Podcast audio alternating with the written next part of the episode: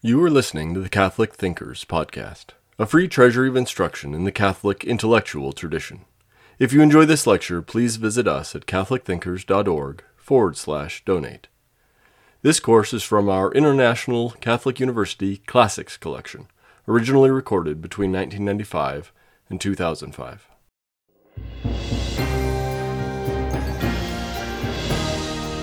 Hello, I'm Dr. Margaret Hogan. I'm professor of philosophy at the University of Portland, where I hold the McNerney Hanson Chair in Ethics. The topic of these lectures will be medical ethics in the Catholic tradition. The first two lectures will focus on the question of foundations. The work of the first two lectures will put the foundations of medical ethics in the Catholic tradition in place. Consideration of the foundations is essential if the discussion is not to be reduced to casuistry or situation ethics, and if the tradition is to serve as a guide for issues not yet within the contemporary horizon. So, the starting point will be the background out of which Catholic medical ethics grew. That background will include its sources in ancient Greece and Rome, in the philosophical and medical tradition there, in Judaism, and in Christianity. Then I will situate the contemporary situation in which medical ethics has been pulled apart from the religious tradition, and then I will affirm the need of the religious tradition to claim its rightful place in medical ethics. The tradition is a rich one, whose material elements are drawn from revelation, from the teaching magisterium, and from sound medical practices and scientific research, and whose formal elements are derived from ethical principles, from the natural law tradition, and from legal theory, as all of these intersect to serve the human good and the human pilgrimage through life and by death into eternal life. After the determination of the tradition, the second lecture will present the general principles, followed by a listing of some of the more specific principles that guide reasoning in this field. So, first, the historical background. Thinking of the appropriateness or the inappropriateness, the morality of medical intervention is as old as the human race. For centuries, these discussions of medical intervention were carried on as embedded within a religious tradition. In the world of classical antiquity, in Greece and Egypt and in Rome, medicine was practiced under the guidance of the gods and they were invoked to heal and to assist in healing. Judaism and later Christianity, and even later still, Islam, the religions that revere the scriptures, found in the books of the scriptures the wisdom to guide human life and the practices which serve human flourishing. The traditions of the book share an important set of truths, including life as a gift of God of human life as lived in covenant with God, and of people called to exercise stewardship in the image of God, creative stewardship in the created world. While there are some differences within these traditions, there are important truths that they hold in common. In ancient Greece and in ancient Rome, the practice of medicine was a priestly art connected with Aesculapius. The symbol of Aesculapius became and continues to be the symbol of the practice of medicine. The Code of Hippocrates, which dates from the 5th century BC, has long associated healing with the priestly office. In it, the physician prays, acknowledges debt to those who transmitted the art of medicine, and swears to use treatment, and I quote, to help the sick according to my ability and judgment and never with a view to injury and wrongdoing. Neither will I administer a poison to anyone when asked to do so. Similarly, I will not give a woman a pessary for abortion. I will keep pure and holy both my life and my art. I will enter a house to help the sick, and I will abstain from all wrongdoing and harm, especially from abusing the bodies of men or women, bond or free and whatever I see or hear in the course of my profession, in my intercourse with men, if it be what should not be published abroad, I will never divulge holding such things to be holy secrets. While the oath itself contains much more, and the Hippocratic corpus contains more than the oath, There may be noted, at least in inchoate form, the ends and the limits of medicine. Among them are the following the positive goal to help the sick, and the negative limit to cause no injury. The separation of killing from curing in the role of the physician, the universality of the application of the practice to men and women, whether free or slave, and the obligation to confidentiality. In the Jewish tradition, medicine was practiced and still is practiced out of the steadfast fidelity to the covenant with God and the covenant to life, L'chaim. In both Moses of Mount Sinai and in Moses Maimonides, who are often referred to as the temporal poles of the golden age of Judaism, there is to be found the combination of healing power and priestly office. The staff with the single snake coiled around the shaft of the staff is recorded to have had healing power. Moses Maimonides, the Jewish philosopher physician who practiced medicine in a regnant Muslim society from Cordova in Spain to Morocco, and finally in the Sultan's court at Cairo, wrote in the 12th century a prayer that is often considered to contain a moral code for the practice of medicine. In the prayer of Maimonides, the following are noted. The acknowledgement by the physician of dependence upon God, the practice of medicine as informed by love of God, the practice directed to the good of the patient, and practices described and limited to the care of life and health, and the preservation of life and health. The universal application of the art of medicine to rich and poor, to friend and foe, the recognition of the distinction between the physical and the spiritual, the tie of the practice of medicine to truth and to love, and the warning against those things such as desire for profit and ambition for renown that detract from the practice of medicine. In the Christian tradition, the material elements that inform the Christian tradition the most important of these are those that are rooted in the scriptures, especially in the New Testament accounts of the ministry of Jesus, and those that are rooted in the teaching magisterium of the church, which is entrusted with presenting the meaning of Scripture in each age. Among the most frequently recurring stories of the New Testament are those of the healing miracles of Jesus. The healing ministry of Christ is part of the identity of the Catholic physician and all who would be called to practice medicine in the Catholic tradition.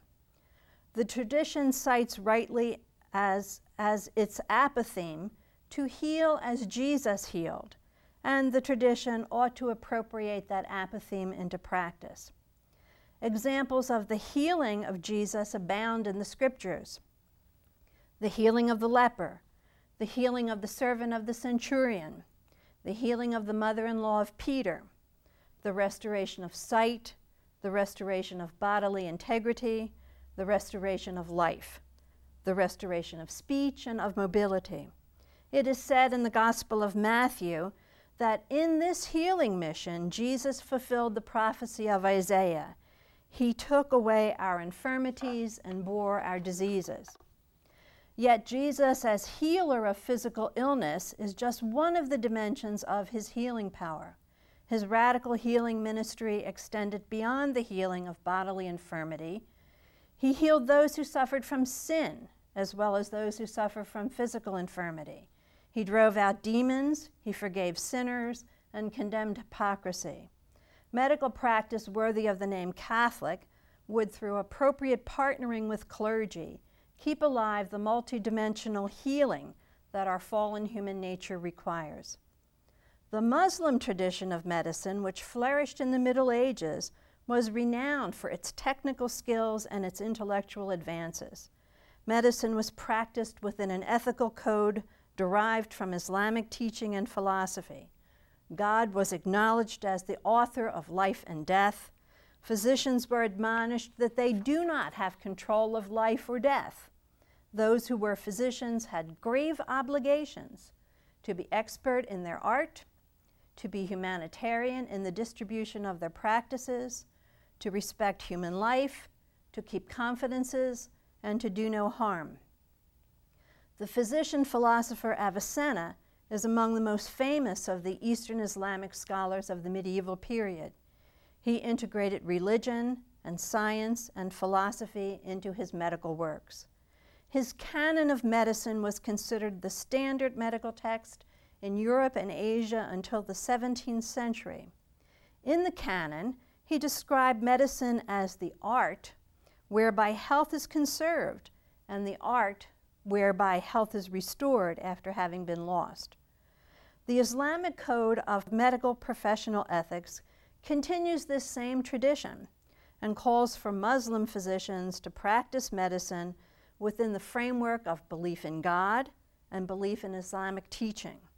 They look to the Quran to inspire the Muslim physician in practice and to keep before the physician the obligations and limits in the practice of medical art. In an oath which bears some similarity to the oath of Hippocrates, the Muslim physician makes these commitments to acknowledge his faith and his dependence upon God, to be grateful to his teachers and parents, to be competent in his field, to remember that human life, which begins at conception, is a gift from God, to refrain from administering anything harmful to a patient, to respect his patient by appropriate communication, and by keeping confidential information about the patient to be modest in his practice, and to seek wisdom. Catholic physicians readily embraced with appropriate modifications the commitments articulated in the Code of Hippocrates, and the Catholic traditions continue to keep its tradition alive through careful examination in the light of the tradition, the practices of medicine, and the gains of science, through the timely study of these and through publication of the results of these studies. The Pontifical Institute of Science, which was established in 1936 and which traces its ancestry to the Academia Lincei, established in 1603, and whose international membership includes renowned scientists, Catholic and non Catholic alike, among them many Nobel laureates, is committed to the study of the advances of science so that science and religion may advance together to serve human good. In recent years, the Academy has addressed such issues as the environment, neurological research, human fertility, the origin and evolution of life, the formation of galaxies in the young universe, the beginning of life, the implications of genetics, and food needs of the developing world. In addition to the Pontifical Academy, bishops of various national conferences study, through commissions created for just that purpose, issues in the practice of medicine and put forth guidelines to assist in the formation of individual conscience and of institutional conscience. The religious and ethical directives for Catholic healthcare institutions, prepared by the National Conference of Catholic Bishops in the United States, provide one example of the ongoing efforts of the tradition to interact with and to transform the contemporary world. The document presents 70 directives to guide the Catholic community in respect to appropriate health care. The directives are ordered about around six themes of social responsibility, of pastoral and spiritual responsibility, of the relationship between the Catholic healthcare professional and the patient, of care at the beginning of life, of care at the end of life, and of the formation of healthcare alliances.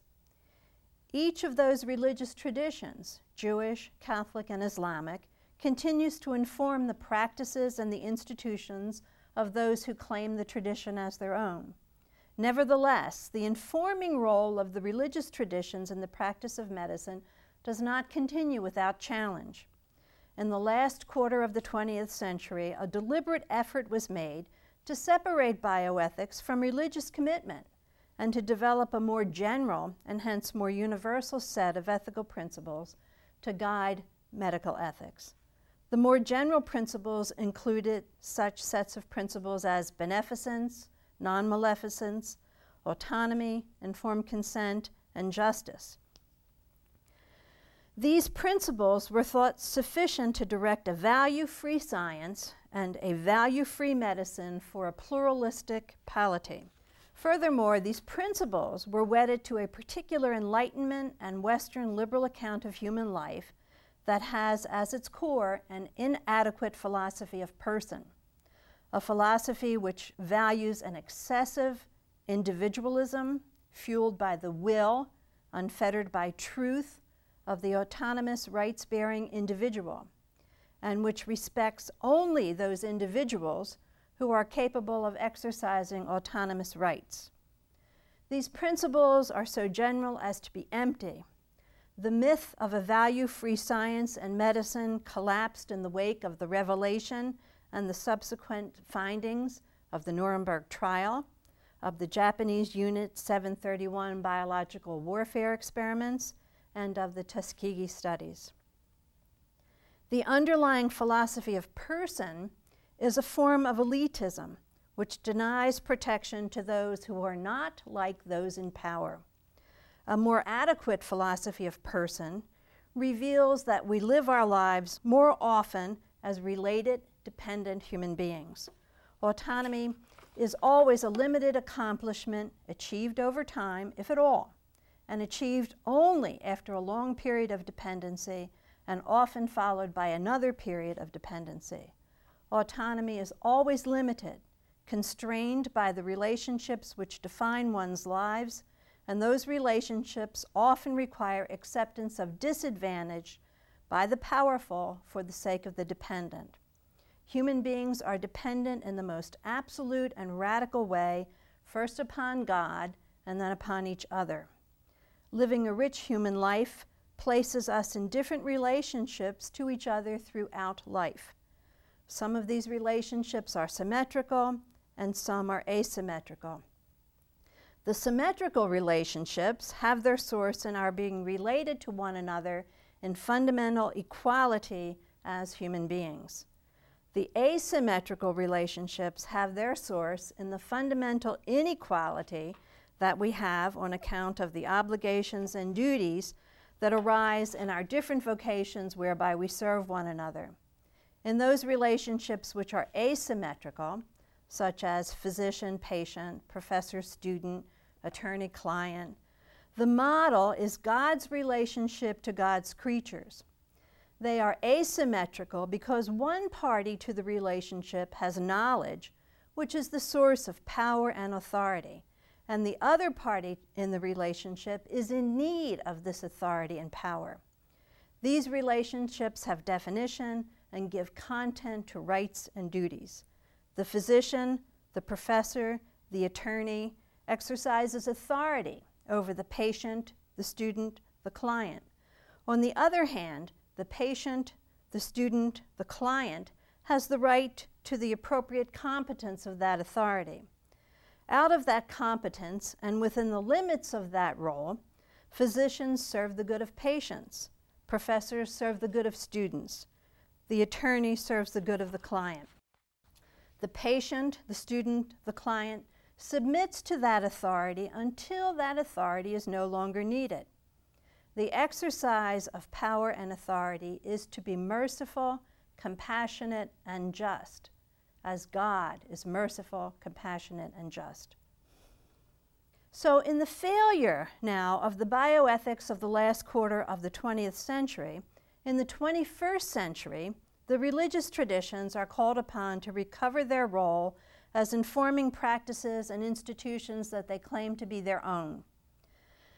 Dr. Edmund Pellegrino, for many years a leader among Catholic physicians and in Catholic medical care, speaking to and of the tradition of Catholic medicine and healthcare, often cites the words of Kierkegaard to remind medical practitioners of their calling to imitate Christ.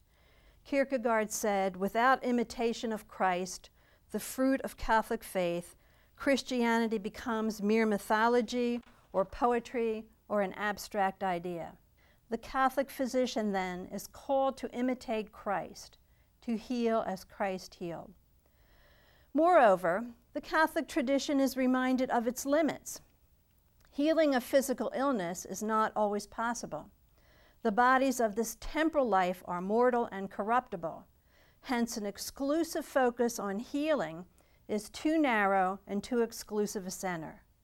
It is to buy into what Stanley Hauerwas calls the Promethean myth of modern medicine that offers the promise of human salvation in more and better medicine. Jesus healed, but he also suffered and died. Here, Catholic medical practices and Catholic healthcare institutions and Catholic patients have special obligations because of the Jesus who is revealed in the Scriptures. Catholic practices and Catholic institutions must embrace methods and must be places of caring for the dying that is inevitable. And they must offer visible witnesses to both the truth of the finitude and to the truth of the promise of human existence. In his suffering and in his dying, Jesus, from the depths of his humanity, called out for consolation. In Gethsemane, he asked to be rescued. My Father, take this cup of suffering from me. He revealed to his friends his grief and his anguish. He said, The sorrow in my heart is so great that it almost crushes me. He asked his friends to stay with him and he is sorely disappointed by their failure to remain with him. He experienced abandonment and sorrow, and close to the end, he cried out to his heavenly Father, Father, Father, why have you forsaken me? And at last, he placed himself into his Father's care. Catholic healthcare institutions have to be places and have to provide services and spaces within which human beings who are experiencing crushing sorrow, anguish, and abandonment will find in attendance people to touch, people to wash, and people to anoint their bodies, attentive people who will not turn away from them, loving people whose simple presence sustains them, and faithful people who will not abandon them in their dying. And Catholic people who are dying must come to terms finally with human nature as created. They must accept their dying in the hope of eternal life and, in the end, reach out to God's infinite power. The Catholic tradition values the contributions of medicine and science and law, but it does not turn over its moral authority in medical ethics to the success of medical practice, to advances in the science, or to current renderings in the law. Technologies honed by medicine and science and public policies crafted within the law must serve the dignity and vocation of the human person. There is a very long history of scientific and medical research propelled by the research imperative that treated human beings simply as ends of progress and ends of therapeutic goals. Religious authorities must respond appropriately and respectfully to scientific and medical advances when they present opportunities for genuine human flourishing. Church leaders have on more than one occasion stepped inappropriately into the domain of science, and scientists have more often than once sought refuge in the claim that its positions are value free. Both sides, in careful application of the canons appropriate to their respective fields, must accept the limitation of their expertise. Authority exercised rightly recognizes the power of the dialectical tension between fields and discipline and between theory and practice in the pursuit of truth. Moreover, authority is not recognized for its own sake or for the sake of power, but for the sake of truth. Recent history has witnessed from both sides of the coin, both from the side of science and from the side of the church, the incredible result of appropriate collaboration and cooperation. One particular example of such cooperation is to be found in Directive 58 in the Religious and Ethical Directives for Catholic Health Care. Directive 58 asserts a presumption in favor of providing food and water to patients as long as food and water provides a benefit to the patient, the obligation of ordinary care. The advance in the directives was accomplished by the careful testimony of physicians, theologians, and philosophers. Physicians offered their medical judgment, that there are some conditions of illness and decline in which food and water no longer benefit the person, hence, they become extraordinary care. Philosophers and theologians offered their expertise in the careful application of the distinction between ordinary and extraordinary means of preserving human life, and in their affirmation of life as a fundamental value, and in the distinguishing of the continuation of biological life from the continuation of human existence. With this background in place now, the next lecture will develop the general and specific principles that guide Catholic healthcare and Catholic medical ethics. We hope you enjoyed listening to Catholic Thinkers. Please visit us at catholicthinkers.org forward slash donate to help us keep this content free.